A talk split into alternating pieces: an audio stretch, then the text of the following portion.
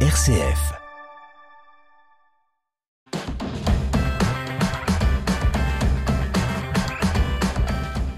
C'est l'heure de vitamine C. On accueille Étienne Pépin. Bonjour Étienne. Bonjour Bruno, bonjour à toutes et à tous. Voici les titres de cette émission Vitamine C en 2021. Le monde comptait 1,3 milliard de catholiques, un chiffre stable en légère augmentation. Et si l'on regarde les chiffres des 40 dernières années, les catholiques représentent environ 18% de la population mondiale. Il y a deux ans, le pape François visitait la Mésopotamie, un voyage historique en Irak après l'occupation de Daesh, un voyage pour la paix dans un pays martyrisé. On estime que le nombre de chrétiens est passé de 1,5 million à 250 000 au cours des 20 dernières années. Pour fêter ses 150 ans, l'hebdomadaire Le Pèlerin lance le concours J'aime mon clocher. Le principe est simple.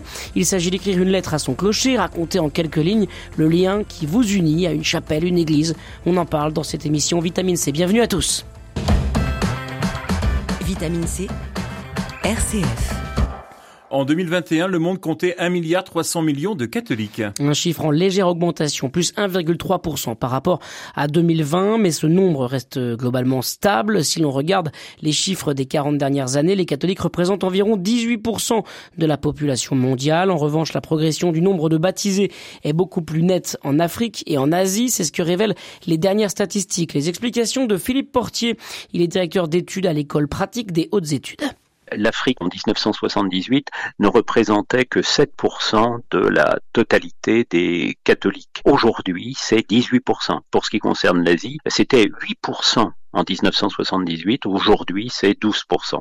Et là, vous avez en effet des territoires euh, d'évangélisation qui euh, reçoivent d'une certaine manière les apports nouveaux de catholicité du fait de politiques d'évangélisation plus offensives dans ces pays, du fait aussi qu'on partait de beaucoup plus bas et que on enregistre là le fait qu'il y a des augmentations qu'on ne peut pas avoir de la même manière dans la vieille Europe qui est traditionnellement chrétienne.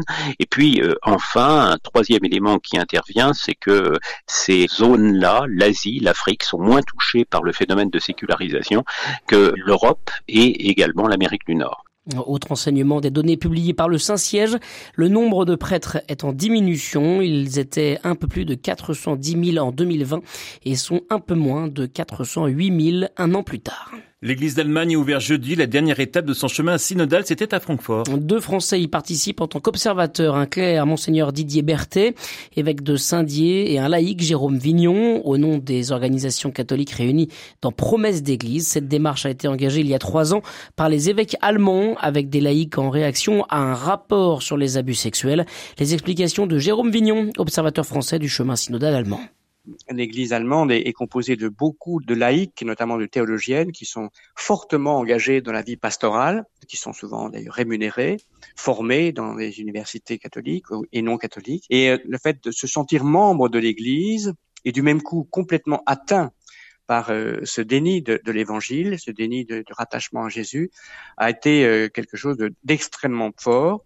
Et les évêques, euh, conscients de cette déflagration, ont pris cette initiative assez radicale de convier le, un grand mouvement qui rassemble tous les laïcs euh, catholiques allemands depuis 1848, donc c'est des choses d'anciens, pour euh, faire ensemble, dans le cadre de ce chemin, une réflexion suivie de décisions sur les réformes structurelles qu'il convenait de mener pour faire face à ce qui était interprétées comme les principales causes sous-jacentes à ces abus sexuels. Le chemin synodal allemand avance une série de propositions pour réformer l'Église, l'ordination des femmes, le mariage des prêtres, le changement de la doctrine sur l'homosexualité ou encore la remise en question de la répartition du pouvoir au sein de l'institution, et des propositions qui font l'objet d'un bras de fer entre le Vatican et les évêques allemands. RCF, vitamine C. Il y a deux ans, le pape François visitait la Mésopotamie. Un voyage historique en Irak après l'occupation de Daesh, un voyage pour la paix dans un pays martyrisé. On estime que le nombre de chrétiens est passé de 1,5 million à 250 000 au cours de ces 20 dernières années. Alors cinq ans après le départ de Daesh, les chrétiens reviennent tout doucement, le pays ressuscite et comme un symbole cette semaine à Mossoul, les cloches de Notre-Dame de l'Heure ont sonné pour la première fois. Une délégation était en Irak justement cette semaine, une délégation des Le président de la conférence des évêques de France, monseigneur Éric de Moulin-Beaufort, est venu délivrer un message de soutien aux chrétiens irakiens. Le message que nous souhaité transmettre aux chrétiens d'Irak, c'est un message de fraternité. La France, je pense, a été très profondément marquée en août 2014 par euh, l'invasion, le déchaînement de Daesh. Nous avons suivi dans les années précédentes euh, tout ce qui est arrivé en, Irak, tout ce qui est arrivé dans les années qui ont suivi. Voilà, donc nous voulions les assurer de la fraternité des chrétiens de France et en particulier des catholiques de France, une fraternité active. C'est pourquoi nous sommes accompagnés par l'œuvre d'Orient, à travers laquelle euh, les catholiques de France soutiennent beaucoup de projets ici en Irak. Il y a d'autres associations aussi qui le font. Je crois qu'il est très important pour eux de réaliser qu'on s'intéresse à eux dans le reste du monde. La visite du pape François il y a deux ans a été une grande ouverture, une grande fenêtre tout le monde nous dit ici qu'elle a eu comme effet de transformer le regard des Irakiens sur les, les chrétiens, mais aussi tout le monde nous dit que d'avoir des visites, euh, ça les conforte et les stimule. Voilà les évêques de France qui ont visité donc Bagdad, Mossoul et Karakoche dans la plaine de Ninive. Ils ont terminé leur voyage à Erbil. En 2022, 131 victimes de pédocriminalité dans l'Église ont obtenu une réparation financière pour un montant moyen, Étienne, de 38 000 euros. L'instance nationale indépendante de reconnaissance et de réparation a publié son rapport cette semaine. Plus de 1000 personnes se sont adressées euh, déjà à l'INIR. Plus de 60% des situations étudiées concernent un ou des viols qui, dans la plus de la moitié des cas, ont duré plusieurs années. L'INIR accompagne les victimes dans une démarche de reconnaissance du drame qu'elles ont vécu, mais aussi pour adapter individuellement la réparation. Une réparation financière, mais aussi une réparation symbolique selon les cas. Marie Derain de Vaucresson la présidente de l'INIR les réparations symboliques, beaucoup de demandes portent sur euh, la volonté de témoigner et de laisser trace. Et on travaille, voilà, une proposition. Il y en a déjà une qui est en route autour de l'écriture, mais on travaille à une nouvelle proposition euh, sur un recueil de témoignages. Et en fait, on a beaucoup, beaucoup de choses euh, à caler avant de pouvoir le proposer plus solidement, puisqu'il y a derrière, il y a des questions juridiques, il y a des questions d'anonymat, il y a des questions de format. Enfin, il y a beaucoup de questions qui concernent d'abord les personnes victimes et puis on a eu des demandes aussi autour de témoignages euh, sonores, audio, type euh, podcast. On a vraiment des textes qui sont euh, très forts, très puissants sur le registre de l'élan de vie, de la force de vie et aussi le registre du chaos que ces situations ont pu produire dans la vie des personnes dont on ne veut pas ne rien faire tellement c'est puissant. Voilà, pour cette réparation individualisée, les victimes sont accompagnées par des référents de situation formés au psychotraumatisme, au fonctionnement de la justice civile et canonique pour le traitement des violences sexuelles ou encore à la justice restaurative. RCF, vitamine C. Édition présentée par Étienne Pépin. Pour fêter ses 150 ans, l'hebdomadaire Le Pèlerin lance le concours J'aime mon clocher. Le principe est simple, Bruno. Il s'agit d'écrire une lettre à son clocher, raconter en quelques lignes le lien qui vous unit à une chapelle, une église, son intérêt historique ou architectural, l'émotion qu'elle peut susciter, ainsi qu'une photo de cette fameuse église. Car ces pierres révèlent souvent un lien intime entre les Français et leur clocher. Benoît de Sagazan, le directeur de l'Institut Pèlerin du patrimoine, rédacteur en chef au Monde de la Bible, nous en dit plus. L'église est souvent le, monument le plus emblématique de la commune. C'est parfois le, seul monument historique de la commune, même s'il n'est pas classé. Il signe le visage de la commune et l'identité de la commune. Donc il y a un rapport qui est, je pense, somme toute, en premier lieu, identitaire. Ensuite, pour beaucoup de Français, c'est aussi euh, un lieu de souvenir, soit d'une pratique religieuse antérieure, soit de moments importants de leur vie, soit de funérailles de grands-parents, de parents. Il y a plein de choses qui naissent autour des églises ou dans les églises. Apporter sa pierre à l'édifice, c'est simplement savoir faire vivre une église.